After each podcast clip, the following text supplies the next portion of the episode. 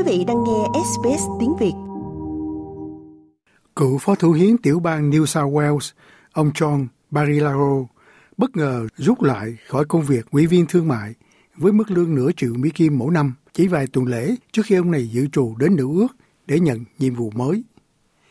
Việc này theo sau nhiều tháng trời đồn đoán về vụ bổ nhiệm nói trên vốn được thực hiện vào lúc kết thúc nhiệm kỳ thủ hiến của bà Lady Beziklian. Hồi tuần qua, thủ hiến New South Wales hiện nay là ông Dominic Belote loan báo mở cuộc điều tra. Tôi đã chỉ thị cho Bộ trưởng, Phù Thủ Hiến và Nội các mở cuộc xét duyệt. Ông ta sẽ báo cáo cho tôi rồi xem lại và sẽ công bố.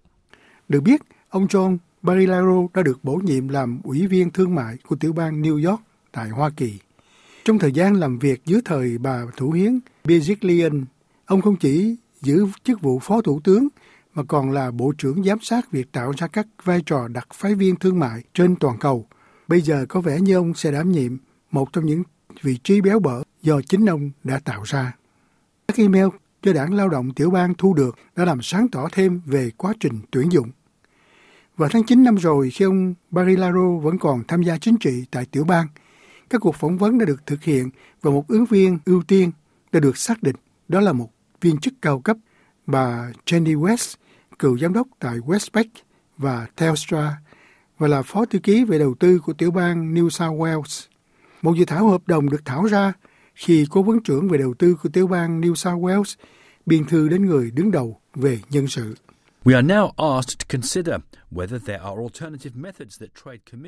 Chúng tôi được yêu cầu xem xét liệu có các phương pháp thay thế nào khác mà các ủy viên thương mại có thể được tuyển dụng hay không. Cụ thể, chúng tôi đã được hỏi liệu có lựa chọn nào cho cuộc bổ nhiệm một bộ trưởng hay không. Rồi đến ngày 1 tháng 10, bà Lady Beziklian loan báo từ chức thủ hiến giữa lúc có cuộc điều tra của cơ quan chống tham nhũng ICAC đang diễn ra. Hai ngày sau đó, Chủ tịch cơ quan đầu tư New South Wales là bà Amy Brown gửi email đến nhà tuyển dụng.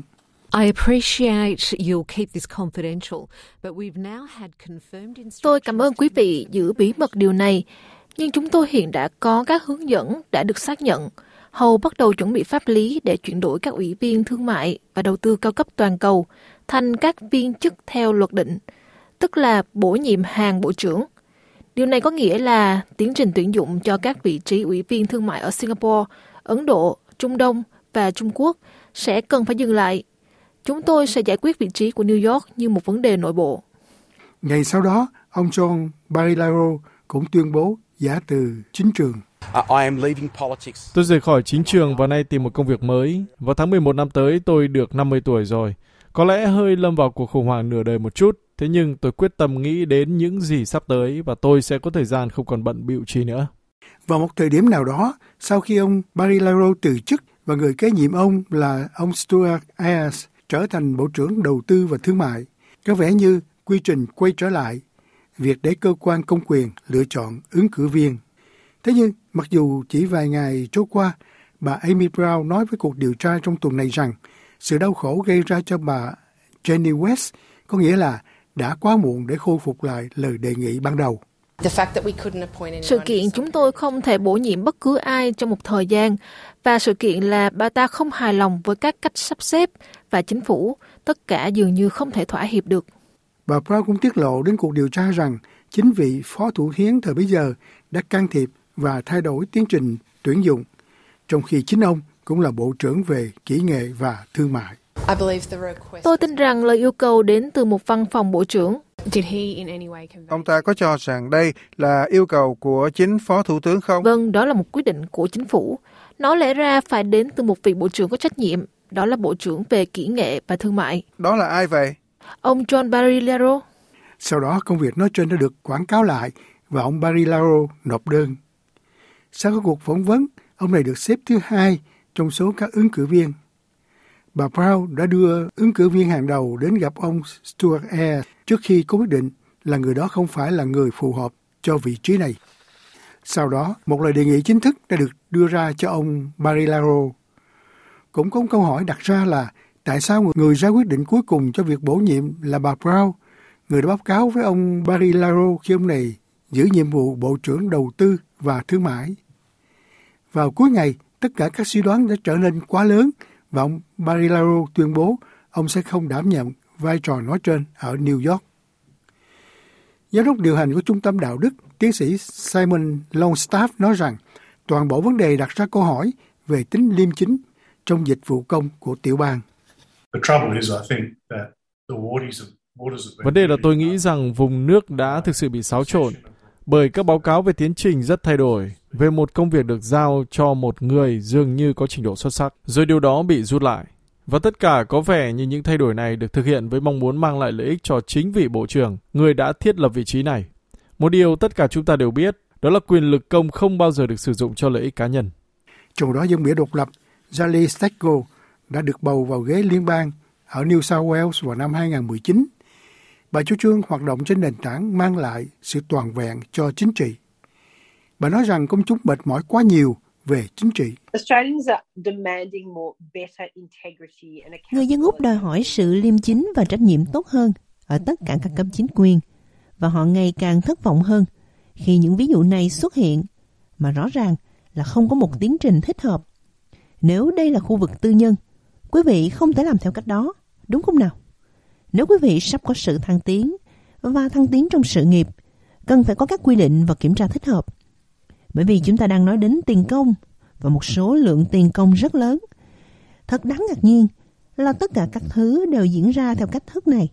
Nhưng nói cho tôi thấy chắc chắn rằng đây là cách thức việc này đã được thực hiện trong một thời gian dài. Được biết, nhận thức này đang trở nên phổ biến trong số cử tri, đặc biệt là khi các viên chức được bầu chọn và những công việc được tài trợ công trong sự nghiệp hậu chính trị của họ.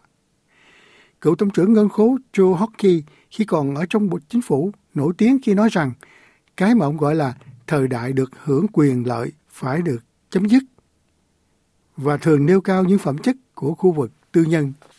Sau khi từ bỏ chính trị, ông ngay lập tức tham gia hoạt động công ích với tư cách là đại sứ Úc tại Hoa Kỳ. Còn Andrew Robb từng là tổng trưởng thương mại trong chính phủ Turnbull đã chấp nhận cho Lambrix Group thuê lại hải cảng Darwin trong 99 năm. Năm sau, ông Rob nhận công việc với mức lương 880.000 đô la mỗi năm với Landbridge ngay khi ông rời chính trường. Và rồi năm rồi, cựu thủ hiến New South Wales bà Lady Beziklian đã từ chức trong bối cảnh ICAC đang điều tra về việc bà về việc liệu bà có cố tình lừa dối công chúng hay không. Vài tháng sau, bà được công bố là giám đốc khối doanh nghiệp, kinh doanh và thể chế cho gã khổng lồ viễn thông Optus. Bà Jali Stego nói rằng cuộc bầu cử liên bang gần đây nhất cho thấy cử tri muốn sự minh bạch, sự minh bạch và trách nhiệm trong việc ra quyết định. Um, Nếu quý vị đưa ra quyết định, thì việc này phải chịu sự giám sát độc lập. Thế nhưng thường thì họ không làm như vậy. Tôi cho rằng quý vị nhìn nhận sự việc từ cả hai phía. Đây không phải là ở một phía của quan phổ chính trị. Quý vị thấy nó từ cả hai phía. Đó là chủ nghĩa thân hữu cấp cao thực sự. Và nó làm nổi bật tầm quan trọng là chúng ta cần một ủy ban liêm chính liên bang ICAC có quyền lực mạnh mẽ. Và tôi nghĩ rằng đó là công việc cần được ưu tiên ở cấp độ liên bang. Được biết, trong chiến dịch vận động tranh cử liên bang vừa qua, lao động hứa hẹn sẽ có đạo luật thiết lập Ủy ban chống tham nhũng liên bang trước cuối năm 2022. Quý vị muốn nghe những câu chuyện tương tự có trên Apple Podcast, Google Podcast, Spotify hoặc tải về để nghe bất cứ lúc nào.